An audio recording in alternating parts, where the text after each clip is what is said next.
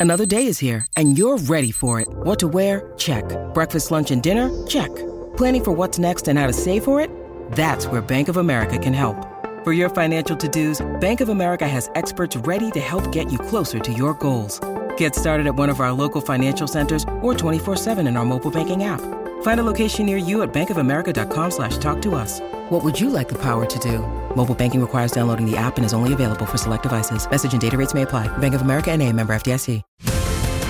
Welcome to This Is Your Journey with Sam Edmund. For Tobin Brothers Funerals, visit tobinbrothers.com.au. Tobin Brothers Funerals, celebrating lives.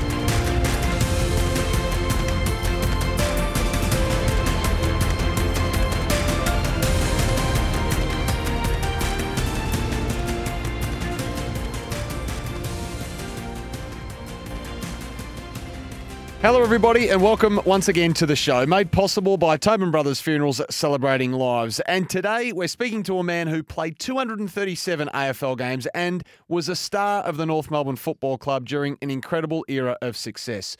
He was tall, he was athletic, and he possessed a booming kick. Corey McKernan won two flags, was named League MVP, All Australian, and a best and fairest winner as well. Only suspension robbed him of more and significant individual acclaim.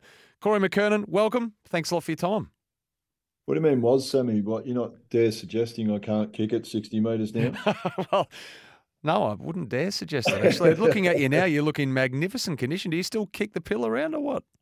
No, definitely, definitely don't uh, play footy at all. But I, I, I, I am really big on. Uh, I still go to the gym mm. maybe four to six times a week. So I, I I don't know. I sort of I, I don't know how a lot of guys that have played with the game now. I'm not there suggesting that they, you know what I mean, have got the same regime as when we played footy. But for me, it, it, there's a direct correlation how I'm feeling physically, and it carries over to how I reckon I feel mentally. I, f- I feel like I'm operating at my best and sharp. That when I'm fit and healthy, and yeah, I've always wondered that. Like when guys like finish their chosen profession, and you see many many of football have let themselves go and mm.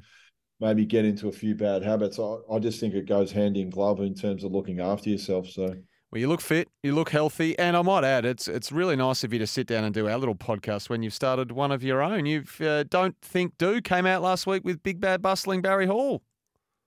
Yeah, it was really good. Like I, I and again, not to sound cliche, we we wanted to do something that wasn't just the standard um, footy talk. I think there's enough footy in Australia that gets um, there's only so many ways you can talk about the game, but where we're trying to be a little bit different, it is aligned to what the purpose of um, and I know we'll end up talking about walk with me, but yeah, we'll, we we talk, you know, I mean, talk about the footy and what's going on with that, but then what we've tried to do is any guest that comes on the show, like we had Anthony Koutoufides come on and and we want to always ask them what's something that they do to look after themselves from a physical and mental point of view.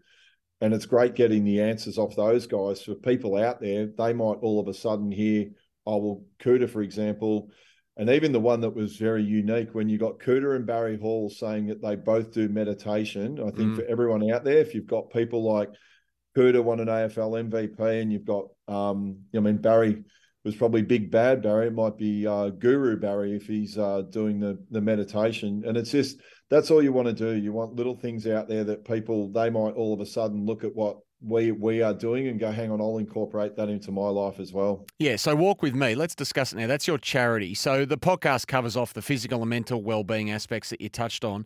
Um, yep. And and walk with me is involved, which is exactly what the not-for-profit is all about at its core, isn't it? Yeah, so it was quite interesting, Sammy. Like when the when the pandemic, we are one of the few businesses that probably I started it in the pandemic because I unfortunately saw a headline in the Australian newspaper that the suicide toll was going to outstrip the coronavirus toll. So then I thought, what can I actually do? And and coming from that space of, you know, I mean, North Melbourne during the nineties and being involved in football and and and sort of having a lot of habits and routines, I thought, what can I actually do? And that's when I started doing live Zoom walks for people at seven o'clock in the morning, Monday, Wednesday, Friday. I think that first year of the pandemic, we did something like 100 and 103 Zoom walks. Um, but all we were trying to do, Sammy, we were trying to lift the mood. Like I think during the pandemic, every everyone was great at telling us everything we couldn't do. All that we were trying to do is okay, what are the things that we've got control over? Sound a little bit like Dennis Pagan, but um, what are the things that we've actually got control over? And that's where looking after yourself from a physical and mental point of view, and and again the the plethora of, of guests, that great guests that we had, and like I mentioned before, if they all of a sudden hear what a James Hird or Eddie McGuire, all these, there were many many great guests that we had on uh, that we did it in that first year of the pandemic, and it was to be honest, even though I, I, live in Queensland now, at least I felt like I was actually doing something worthwhile and helping a lot of people in Victoria that were going through a tough time. Um, that said, we're just refining the vision now, and what we are going to do, we, we will have. We've got. I've got Barry Hall as an ambassador. Um, got Sharni Layton as an ambassador, and we changed uh, the direction now that we will go out to local sporting organisations and be like elite athletes, giving back to the community. Mm. Um, we go out and take training, come in afterwards. Um, we can talk about the pillars that make up their physical and mental fitness. And when we really get it cranked up this year, Sammy, it'll be, I mean, I'm really, really looking forward to doing it because I know that when you go out to those sporting clubs, if you can use the platform of us and AFL footy and Barry and I scenario, or Sharni being the netball and footy. Um, yeah, I mean, that if they can just hear little bits, yes, we can talk about these pillars that make up their physical and mental fitness. But I think if they hear it from myself or Barry or people like that, again, we're only talking about making little changes that can make a big difference in their lives. So, what you're doing, that sounds fantastic. And what you're doing will help in this regard. But your feats on the footy field, some of which I detailed off the top, do they come readily to mind like they happened yesterday, Corey, or do they almost feel like another another life now? Um, well, thankfully, and I, and I don't know, it probably sticks in my mind many, many years ago that it was in 19, I remember this in, I don't know why, 1997. And I remember at that time they had a, a, a premiership reunion for the 1977 premiership team. And I remember I'm only three, four years into your playing career and when you're talking about things that happened 20 years ago, you're thinking, my God, that was a lifetime ago. But it's funny now that we're in the same position. I'm I'm thinking it's only not that long ago, but it, it is actually mm. a long time ago now. And I think the biggest difference, Sammy, why it doesn't feel like a long time ago is because all these games that get played on Fox and I think everyone having YouTube and social media and things like that, that's why it doesn't feel like that long ago. Um, but it was look in terms of that that period that will I was very very fortunate um, to go into North Melbourne at that time, and the stars aligned a little bit. That you had the under 19s finishing, North having the pick of the bunch of the under 19s at that time. You had myself, Glenn Archer, and Stuart Anderson. Like there was just an unbelievable array of talent that North had first first picks on. But then you also had the era, like that, little period before us, you had Wayne Carey come through, you had Wayne Schwass, Anthony Rock, like you had all these names that come through the under 19s. And it was, when you think about it, the stars did a line that, yes, North in that pre that fateful uh, pre-season in 1993 where Shimmer, unfortunately, they got beaten by 148 points. And then next minute, Dennis Pagan's at the helm, and it, it was a magnificent turnaround. So you're up in Queensland now, which is a long way away from the western suburbs of Melbourne town where you grew up. You played for West Meadows in the Essendon District Footy League. Now, where did footy sit in your life for a young Corey McKernan? I think you were footy mad as a kid, but then I know you love your golf now, and golf was prevalent in your life at a young age as well. Yeah, look, uh, I think for many many years I, I barracked for Collingwood as a kid, so I'd um I'd, I'd go to watch games at Victoria Park, and at that time I think yeah, as you mentioned, I was I was playing at West Meadows, and once I got to about twelve or thirteen years old, and I think the I used to go with dad, and uh, I would um, it was either after footy or cricket. I'd either go with him and then play golf, and then I started to do that a little bit, but I probably think where it went into overdrive, and I distinctly remember it. And it's funny how the US Masters is coming up. It was probably the 1986 US Masters that, for those golf fans out there, it's probably still to this day the greatest US Masters of all time, the one that Jack Nicklaus won his sixth green jacket. And but there was also a man that would go on to break our hearts many times, Sammy and Greg Norman. Like I saw Greg Norman on there, you know, I mean, big blonde Greg Norman, the way he played the game, and and that and that from I still remember that from that moment on, I was probably more interested from the time I was 13 up until I was 17 about, you know, I mean, playing golf. And even in the old handicap days, I got my handicap down to three. I think in in today's to give everyone an idea, like I, I think there was no one, there was only two people in Victoria that were actually playing off scratch. So it was a lot harder to play off scratch. Like nowadays, you're hearing people are plus two, plus three, plus four. But that handicap system, the way it was, was a hell of a lot. It was a lot, hell of a lot harder to get down to scratch than what it is now. And the lowest I got down to was three. So so just before we break, then you've obviously got some ambition of being a pro golfer. I mean, you go to put your head on the pillow at night, you think, "Geez, it'd be good to be a pro golfer," but you're showing a bit on the footy field too. Now, am I right in saying, because legend has it, that a certain Dennis Pagan would make the trek out to your neck of the woods and try to convince you, "Hey, we need you down at Arden Street for training." How how many times did Dennis make the trip out to the family home? Yeah, he, he would have come out a few times. Like I, it was I was as I said, I was playing. It was more through school football. Um, so my my life was sort of working beautifully then because I'd either have school football during the week and then I think I'd started playing at West Meadows. I, I kept playing at West Meadows. I mean, so then I had it all sorted. Like, and I was still playing golf. You know what I mean? So, um, and it was only North Melbourne were in charge of the the school zone in our area. So you had Rowan Robinson, who is no longer uh, with us. Um, Rowan Robbo used to take, he'd umpire the games, and we'd actually joke many years later. I got sent off three or four times in school footy because I actually told Robbo where to go with some of his umpiring decisions. But in the end, yeah, as you mentioned, um, yeah, had Dennis Pagan come out the house, and I distinctly remember he had this silver Camira that I'd see it either coming down the court in Gladstone Park, and I'd go and hide in the back room, and I'd just say to Mum, I go, just tell him I'm not here. I've got nothing else to say, and it was quite interesting. I think he actually got me at a weak moment, and he, I think he got me on the phone. He said, "Oh," and you'd have a laugh at this because you would have heard it over the journey. He just said, "Oh, listen, son," he goes, "You can come down." He goes, "Don't worry about training on Tuesday night. Just come down, train Thursday night."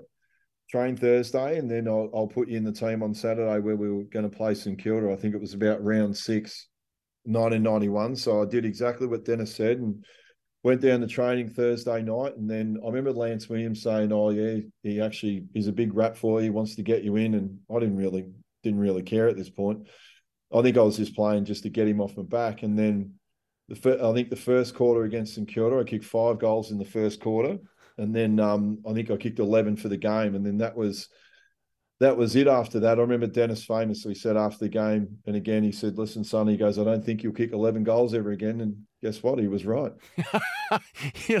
you're, listening to This Is Your Journey thanks to Tobin Brothers, a family owned business since 1934. So, Corey McKernan is about to walk into the senior Arden Street change rooms, chock full of talent, ready to make their mark. We'll revisit that next. You're listening to This Is Your Journey with Sam Edmund. For Tobin Brothers Funerals, visit tobinbrothers.com.au. Tobin Brothers Funerals, celebrating lives.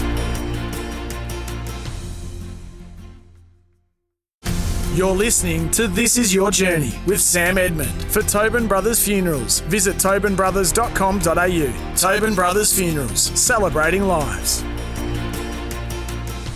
Hello, great to have your company on This Is Your Journey, made possible by Tobin Brothers Funerals at Celebrating Lives. We're chatting to dual North Melbourne Premiership player Corey McKernan. So, Corey, those early days at Arden Street, the facilities, it's fair to say, were a fair way off what they are now, but some big names. Did you go in a little bit apprehensive into that environment, or were you just ready to rip the joint apart? What was your mental state going in as a whippersnapper? No, look, again, I, I, I wasn't really that serious about playing footy. Like, I think those first couple of years, like I yeah, and I, I wasn't I wouldn't say that I was ultra serious, but it was probably only maybe this just before the start of 1993. I think I really it was sort of Mark Roberts of all people who sort of took me under his wing a little bit. Um, and then I, I actually pulled my finger out and um, yeah, decided I, you know, I mean, I got a hell of a lot more serious in the off season in 1993. My weight went from I think 86 kilos to 97 kilos. So I put on 11 kilos in the preseason. And like it was actually a joke how much I was actually eating in the course of a day. Most days I get to dinner and I couldn't eat dinner. Um, but one thing that did happen at the, in 1993, and and I, have told this story I think only a couple of times, but Australia Day 1993. So we had a camp to Puckapunyal and we went up there and on the Friday night I started to get a real sort of pain in the guts and turns out that um, we didn't know at the time. I went into Puckapunyal Hospital I think on Saturday morning. I ended up coming back to Melbourne. I distinctly remember, I think it was Australia Day 1993 because I had tickets for Guns N' Roses at Calder Park, and it would have been about 38, 40 degrees. But that that day was probably as close a day I nearly come to dying as because what happened, I ruptured my appendix, so I had all the poison and stuff going yeah. around my body. And I remember I went into hospital on the Monday night. I woke up on the Tuesday and I had like a a bag that was draining this excess fluid out of my body. And I think within the space of five days, that 97 kilos went back to about 80. Like I was back in the, uh, so I'd lost all the preseason. So that was the start of 1993.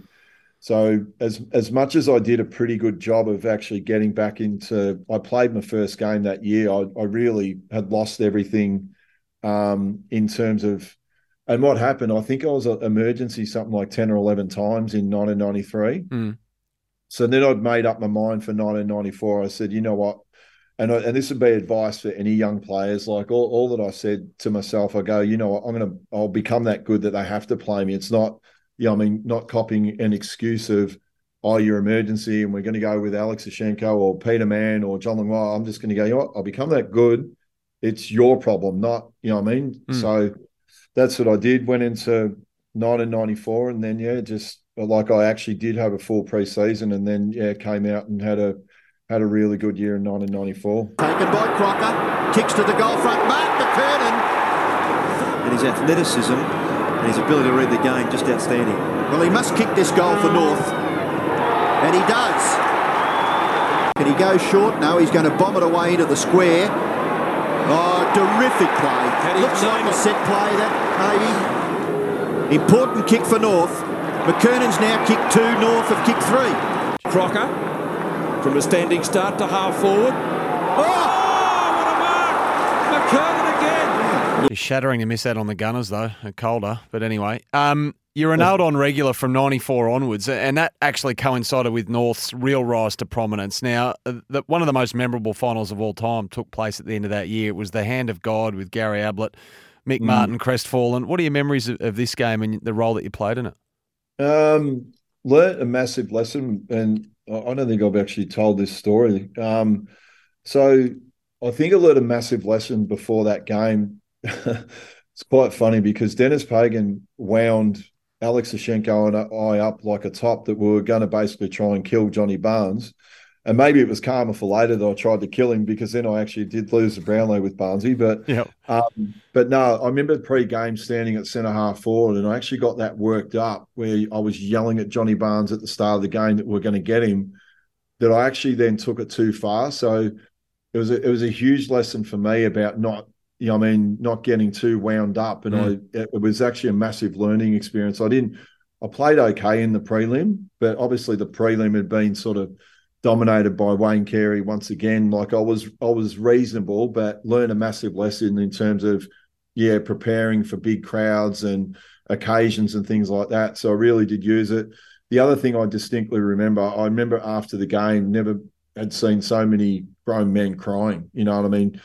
Like at that point when you're on the cusp and you're not, you're not to know what's going to happen down the track. You know, I mean, you've had your chance at going into a grand final and would have been an interesting grand final. Like Geelong got belted in the grand final, but can you imagine um, that might have settled the the debate with Wayne Carey and Glenn Jakovich? Can you imagine the mm-hmm. the grand final build up with Carey and Jakovich in a grand final would have been? It's like we were just bit players. We'll just how about you two just do kick to kick and we'll see what happens. so there's another lost prelim 12 months later, 95 this time to Carlton. But by 96, the side's absolutely humming along. So you get over the prelim hump against the Brisbane mm. Bears. But the other prelim, Sydney and Essendon at the SCG, was an all timer, obviously highlighted by pluggers. Any score will do, long bomb behind. Now, you weren't watching that one from the couch, though, were you? You, you were sitting somewhere unique. Where were you watching this prelim final? Yeah, well, again, it, it probably match the mindset of um, yeah what you were trying to achieve in 1996 that soon as I hurt my knee, I wasn't going to rely. I, knew from the get go, and that's another massive lesson for anyone. I'd made up my mind. I was playing in the grand final. Didn't matter. Didn't matter what was going to happen. So like, it's a yeah. So it's a PCL knee on knee yeah. against the Brisbane Bears, and by by all measures, you're missing several weeks of football here. Yeah, potentially. But the thing is, Sammy, I'd never ever thought in my mind that I was not going to play. Like Mm. I'd already made my mind up from the get go, and as bad as like by the just going forward by the Wednesday, I went into Vimy House and I had about forty mils of blood drained out, and I remember Harry Unglik, um, who by the way, Harry and Con, like the doctors that we had at the North Melbourne Footy Club, along with the physios Roger and, and Gordon, like they were Harry was really good at knowing what you could play with and what you couldn't. And I think that was the first time that Harry actually said to me after they drained about 40 mils of blood out out of my knee. And he hmm. he said, I don't know, cause I don't think it's a really good idea that you're going to play. And my response was, No, Harry, it might have had something else in it. But I'm but playing. again, Harry was really he was brilliant at knowing what you could and what you couldn't play with. Um, so I don't know. Once we'd actually again, as much as me having the mindset, and I did enough preparation, and yeah, I was sitting in the hyperbaric chamber. I think I was looking out the the window, and I that's when I saw the. You know, I mean, I was trying to watch parts of the game, um, but then I remember when Plugger kicked the point, and then we knew that we were playing the Swans in the grand final. But again, that was a part of my mentality. I don't know how much the hyperbaric chamber helped. I love But it how least- I love it how so you guys play in the afternoon, obviously in those days, and then the Sydney Essendon game was that night on the Saturday. So by the time that game's on, you're in the hyperbaric, and you had a mate, didn't you, in Moonee Ponds who had a hyperbaric chamber. How many how many of us have mates who own a hyperbaric chamber? Well, it was interesting at that point because, I, and again, as much as I had full full trust in what our doctors were saying, like I don't think that they were really thrilled about, you know, I mean, things like doing doing things like that. But in my head, if it was a thing that was going to help me to play, I just went, well, you know what? Let's try everything. You know what I mean? I don't know how much that helped or didn't help. I think I might have done maybe two or three sessions, maybe a couple of sessions. Um, but who knows? I, I don't even if it if it helped psychologically. Again, if you're going into a game like that, knowing that you've done absolutely everything possible, well, then all that's left to do is go and play. Corey McKernan is winning his battle with his knee ahead of the 96 grand final, but he couldn't do anything about the Brownlow medal. We'll touch on that next on This Is Your Journey, thanks to Tobin Brothers Funerals, celebrating lives. You're listening to This Is Your Journey with Sam Edmund. For Tobin Brothers Funerals, visit tobinbrothers.com.au. Tobin Brothers Funerals, celebrating lives. You're listening to This Is Your Journey with Sam Edmund. For Tobin Brothers Funerals, visit tobinbrothers.com.au. Tobin Brothers Funerals, celebrating lives. We hope you're enjoying this week's edition of This Is Your Journey. Today's guest is former North Melbourne and Carlton ruck forward Corey McKernan. So, Corey, round six, 96. Brownlow eligibility on the line for you at the tribunal. Now, the charge is kneeing Geelong's John Barnes, and the umpire in charge was Peter Carey. He described the act as unnecessary, certainly dangerous, and careless. Now, you defend yourself by saying you had eyes for the ball and then had to take, you know, some evasive action to land. Yet, you cop a week. Looking back now, did you deserve it? I would say you classify it as clumsy. Barnes takes a pretty good grab. Yep. So 50 metres against Corey McKernan. Corey, no, it wasn't uh, the right way to finish off the piece of play, mate. John Barnes kicked two great goals last week against Richmond after starting on the interchange bench. Now, it looks like McKernan may have been reported, so umpire Peter Carey has just uh, notified him of such uh, such an act. Is it? Uh, have I seen many players do it over the journey since? Yeah, I have. Um, you know what? Like, I, I think only for the first time ever, once I saw um, what had happened with Paddy Cripps last year, that was, in all honesty, it was probably only for the first time ever where I went, yeah, I think we are pretty stiff. Mm. Like, and I've, I've never said that before, but I'm like, when you look at someone get two weeks and then they find a way to get off, when you get one week and then you go, hang on, like it's yeah, that that was it. That was probably only for the first time ever I thought we're a little bit stiff. And when I say we, you're talking about me and Chris Grant. You Yeah. know what I mean? Like you you cop a one week and Chris Grant and I aren't going to be in the Barry Hall and the Dermot Brereton category. So we're not, you know, I mean, players that have go out and maliciously um, do the wrong thing. But yeah, that was probably for the first time last year where I actually looked at it and thought I'd never ever thought that before. I thought, you know what, you cop your week, Um, but mind you, I've always been more proud about the way that I handled the entire week of 1996. Like as a 22 year old, Mm.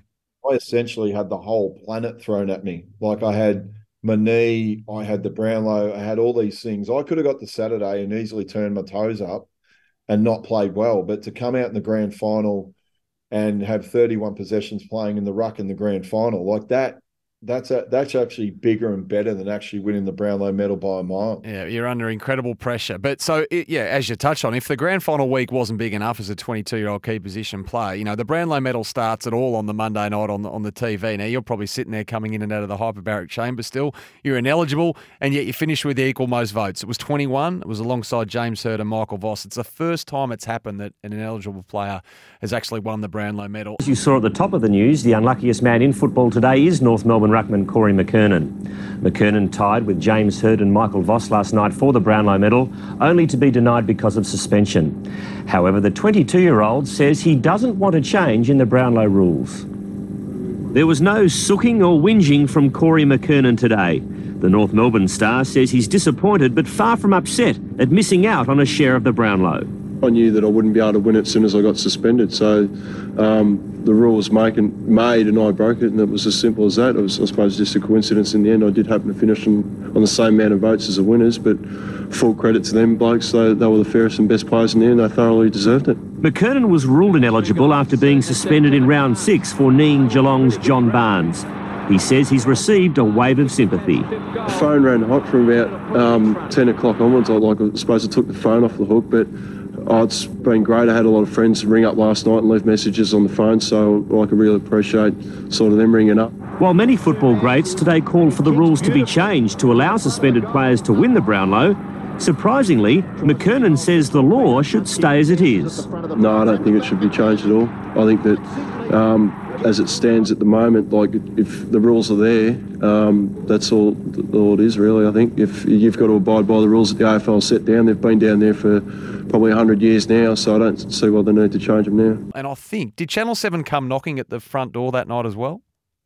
Yeah, they did. They um you can imagine by about sort of nine nine thirty, the the phone started to ring off the hook, and I think I just let them in because I in the end there were people turning up at the front. I think once I let Channel Seven in and do what they needed to do, I put the German Shepherd in the front garden and then just made sure that no one could get in. But I tell you, the the one thing that's interesting with I tell you the one thing I was dirty about, right? So in round twenty two, we actually played Richmond, and whoever won that was I think it decided we needed to win to get the double chance, and it might have meant also that Richmond had the win to maybe make the finals. We it was an even first half, and then we kicked away in the second half. And and I sat there on I still remember this conversation. I, I sat there on Brownlow Medal night, and Stewie Anderson, Matty Capuano said, "How did you go in round 22?" And I looked at him, and it was the first time I went, "Oh shit, I could actually win this whole thing outright." And they go, why? I said, because I reckon I played well. So here's the thing, Sammy. I was I was more dirty about this than actually losing, right? Yeah. So they read out the votes. Richmond versus North Melbourne. North Melbourne, P. Bell, one vote. North Melbourne, W. Carey, two votes. Richmond, J. Charles, three votes.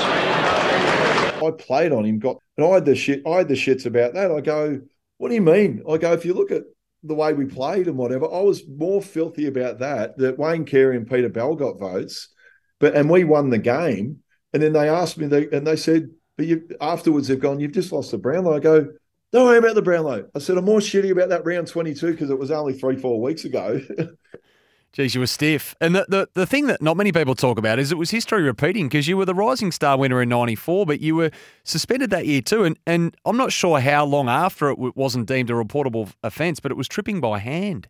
yeah, the next year. Oh, So, and this is what I laugh about, Sammy. It's lucky that Greg Norman's my idol because I'm the same as the shark. I found new ways to lose shit. yes, that's right. but hey, 96 has a has a happy ending ultimately. So you touched on your performance in it. So you start forward, but what made it even more memorable is you actually start slowly. You're quiet at quarter time. So after all sorts of Willie or won't coming in, and then Troy Luff goes and kicks three first quarter goals. That wasn't in the script. Sydney are up by three goals at quarter time. Dennis is probably frothing.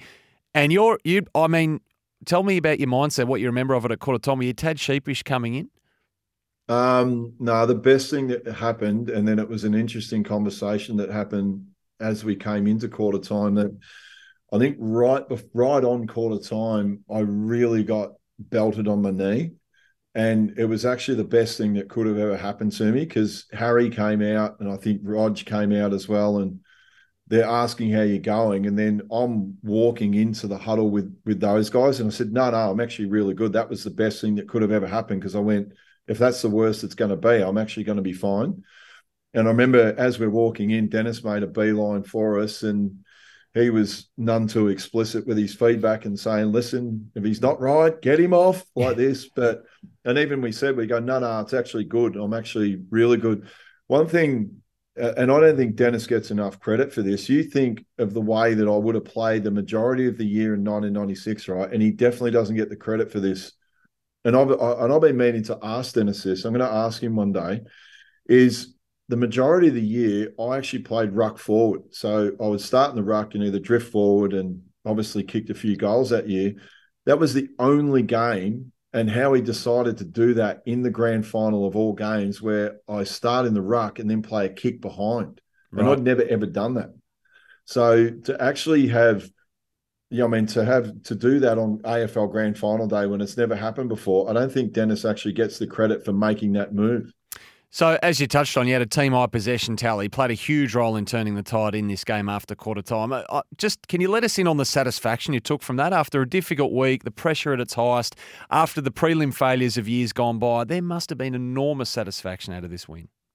No, I think Sammy, even with the stuff that maybe um, I've come to realise that even the stuff that you're doing with Walk with Me, and if you if you've got a big enough cause, if you've got a cause that's bigger than yourself, I think you can do unbelievably massive things. And I think that's with all teams, all teams and organisations that do pretty special things. And it's no different in your family life. You're going to do things over and above for your kids and your family because the cause is more powerful. It's bigger than yourself. And I think for me, I wanted to win a, a premiership medallion for Lades and Darren Darren Crocker and Craig Sholl and Anthony Rock. That was that was my why. That that was the exact why. So anything that was happening with me paled to insignificance because it, it was this unbelievably powerful why, and it it just goes to show with anyone out there if you can have a an unbelievably big, powerful why, you, you can do pretty special things in, in any walk of life. Yeah, no, that's great advice. We're talking to Corey McKernan on This Is Your Journey. It's thanks to Tobin Brothers Funerals celebrating lives. We'll be back with Corey right after this. You're listening to This Is Your Journey with Sam Edmund. For Tobin Brothers Funerals, visit tobinbrothers.com.au. Tobin Brothers Funerals, celebrating lives. You're listening to This Is Your Journey with Sam Edmund. For Tobin Brothers Funerals, visit tobinbrothers.com.au. Tobin Brothers Funerals, celebrating lives.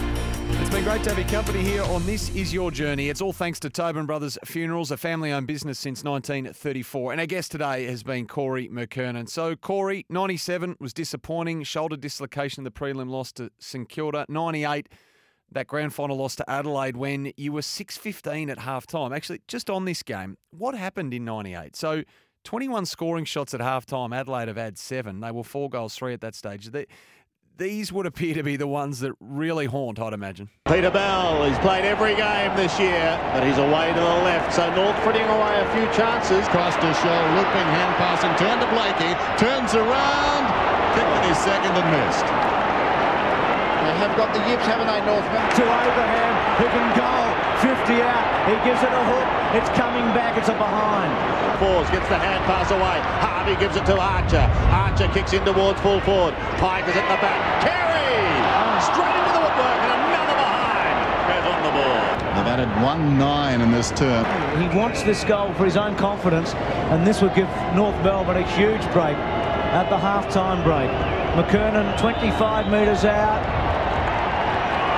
It's close. He's missed. He was no good thing.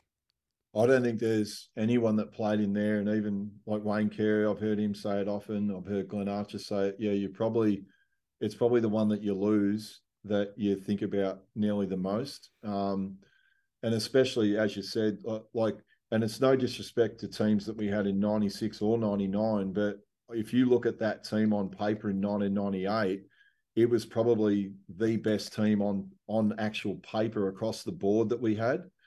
Um, I don't know, like it, it and again to borrow eh, to borrow Denis Pagan line, if you only have whiskers, she'd be your uncle. But if you kick if you kick straight, and we kick two goals, eleven in the second quarter, the game is actually over. Don't it doesn't even matter what happened in the second half. Yeah. I do remember when we came in the rooms at half time, he gave the trainers an absolute fearful, fearful spray. Um, maybe look, if you kick straight, you're not even having these conversations. But I do remember that we we had played, um, the we hadn't played a day game. I, I think for something like three or four months. Like everyone, stop and think about this now. 1998, we we played something like ten or twelve Friday night games. So but again, if you kick straight, you're not even worrying about that. But I think on the, on grand final day, it was 24, 25 degrees, and full credit to Adelaide. You know, I mean, that, the way that they came out, they they won the game, and we we definitely uh, we definitely lost it. But yeah, you always think about the one that got away in that one, and but you don't know, Sammy. Here's the thing: if we win in '98, do you know that you have the hunger to win in '99? Yeah. You, again, you don't know, but if you if you said for that period, and again, I'm I'm only quoting my captain in Wayne Carey, and I've I've heard him say it a few times. I felt like par for us should have been at least three. Like if we win three flags during that time, I think for the team that we had, and it's funny, and not that you're doing the whole thing for credit, but it's interesting that people I think leave us out of the conversation in terms of like really great teams. Maybe the great teams, your par level is winning three flags, but yeah. it seems like in any any time that they don't mention what we what we did at North Melbourne. Yeah, you played in seven straight prelims, which was an amazing feat. But the only thing that is the exclamation mark would have been if you win three during that time. I think you you elevate yourself to the conversation with the maybe with the Lions or the Hawthorns of the world. It was an absolutely incredible run during that time at North Melbourne. Um, I wanted to ask moving forward how the trade to Carlton before the 2002 season came about. Oh, look, I I think I was going up and down in terms of the way I was. I had no. If you look at my playing career, and I've analysed this over the journey, and I think this is where I would have been probably uh, uh like even with the way that I've heard Richmond go about it over the journey, like in terms of having um, you know, and the people that work at Richmond in terms of, again, what what I've since learnt in the work that I've done on myself with Walk with Me about having that unbelievable, unbelievably big, powerful why. Like, and and for me, it, it was a matter of how how could I have tapped into that why more after '96. Mm. Um, but whereas I because I, I don't know maybe because I'd, I'd I'd climbed the mountain, found a way to get it, I needed to be able to come up with something that was also bigger than myself in terms of that to get that consistency. But I think over the journey, my my finals performances at North and the big games was never a question. It was all the other games where my form I think would fluctuate over the journey. But yeah. my my finals record in general at North Melbourne and fr- and the big Friday night games, whenever we needed to when it was all on the line. I know my record's as good as anyone that's played for North Melbourne. Just quickly, I wasn't going to ask you this, and yeah, your big game mentality is the stuff of legend, but just that roller coaster of form during the home and away, the one that sticks out was the 2001 season uh, against Richmond in round six when you went statless. So much was made of this at the time, just given your standing as a player. Mm. So a, a fair bit was made of it you know, in the sense that you didn't register a single possessional stat. What happened that day, and, and how did you deal with it in the aftermath? Because I imagine well, it would have been challenging. Yeah, it's. I'm actually really glad you brought it up because, especially with what I'm doing now with Walk with mm. Me about looking after yourself from a physical, mental point of view. Honestly, pre-game, I, I still remember being upstairs. If there was a game that I should have put my hand up pre-game and not played, that would have been it, because I was in such a state that I'd let all these other things get to me, whether it was media, my own head, and you know what I mean. Knowing what I know now within that space, and and knowing what I'm trying to do with Walk with Me now about okay, your pillars and the things how you look after yourself. I just had gotten so far away from the things that I stand for, and even at that time, the things that got me back on track about connecting with my mates and doing stuff for Challenge Kids with Cancer and all these things that made me feel better, working at ESP with Craig Kelly, doing all these things. it was my structure and routine that really got me into it about like not a really good place. And I remember the pre-game, Sam. I remember I was upstairs. It was a, a dust sort of evening, and I remember thinking to myself, I, I don't even know how the hell I'm actually going to play footies. Was it any surprise I played like I did? Mm. No. It was maybe also a blessing in disguise that I, I did play so bad that it enabled me to take stock and go, what am I doing? Like, so I do like um it is it is a part of telling the story about what I'm going to do with Walk with Me. Like, how do you explain, Sam, that you can have one game over here, you're playing in the biggest game of all, you have 31 possessions and have all the world, um, uh, but not against you, but you know, I mean, you're up against everything, but yet home and away game can't even touch the ball. It just goes to show that when we don't look after yourself from a physical and mental point of view, or you you get stuck inside your own head. Yeah. That's that's the difference of what can happen. So if I can, with the stuff that I'm doing, walk with me, highlight with that with people, and it can resonate with people. That's um yes, I'm glad you asked me that. Even though it's embarrassing that you went through a game of football and you didn't touch it, Sam. Not at all, mate. The good definitely outweighs the bad, without doubt. I just thought, given you took me there, I might, um, I might ask you about it. And I love the fact as well. You know, the trade to Carlton, you delivered first year. You won the best and fairest there, forty goals, had a great 2002. He kicks to the forward pocket. McKernan does it beautifully. That's clever. A big kick for Corey McKernan.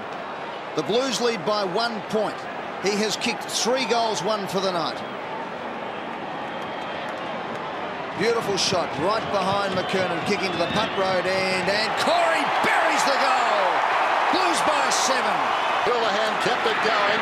Camporeale, who's dangerous, pulls it back to centre half forward. McKernan, who's been very good, has taken the mark right on the 50. He's got the distance covered. We saw him earlier in the game shoot from outside 50. Better than average chance going on those statistics, and he has backed himself. He did have options. Plenty of shots tonight too. He's batted 4-2. He kicks from 53 metres out. Has it got the carry? It wasn't pretty. It was effective.